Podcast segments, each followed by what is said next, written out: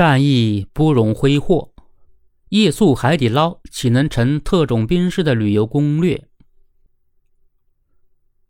近日，夜宿海底捞现象再次引发广泛关注。据极目新闻报道，有网友在社交平台上发文称，凌晨四点半在海底捞南京某门店吃饭时，遇到了夜宿的人群占桌睡觉，需要排很久的队，最后也没吃上。帖子发出后，海底捞一门店睡满人，导致无法用餐的话题很快便登上了热搜。海底捞店内到底能不能夜宿？对此，海底捞相关门店在其最新的回应中称：“我们是餐饮场所，暂时没有留宿服务。如果遇到有人留宿的情况，可以找门店现场负责人反馈。”实际上，此前也有过夜宿海底捞的情况。却也没有严重到这次睡满人导致无法用餐的程度。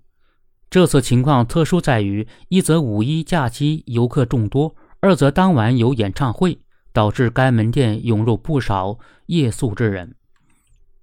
但是，夜宿问题屡屡发生在海底捞门店，让原本出于善意的这种隐藏服务被公开利用，就需要有所注意了。此前。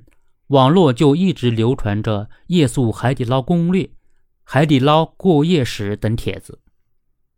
这些攻略虽不违法，但却未必合理。某种程度上，正是这类帖子的炒作与流传，向部分群体传达这一做法的可行性，才让夜宿海底捞成为可选项。报道中就有大学生直言：“特种兵式的旅游本身就是为了节省开支。”来海底捞吃个火锅，顺便休息一下，很划算。但是，这种看似划算的夜宿行为，不仅会影响其他用餐者的用餐体验，也会影响餐饮场所的正常经营秩序。对夜宿者本身而言，也有不少现实问题需要考虑，比如行李和随身物品的看护，甚至人身安全保障也都是问题。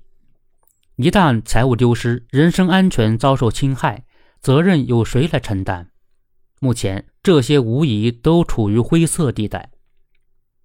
这种为图省钱、贪小便宜进而挑战规则的行为，无事发生可以万事大吉，一旦出现意外，会惹出很多不必要的麻烦和争端，最终成为不划算。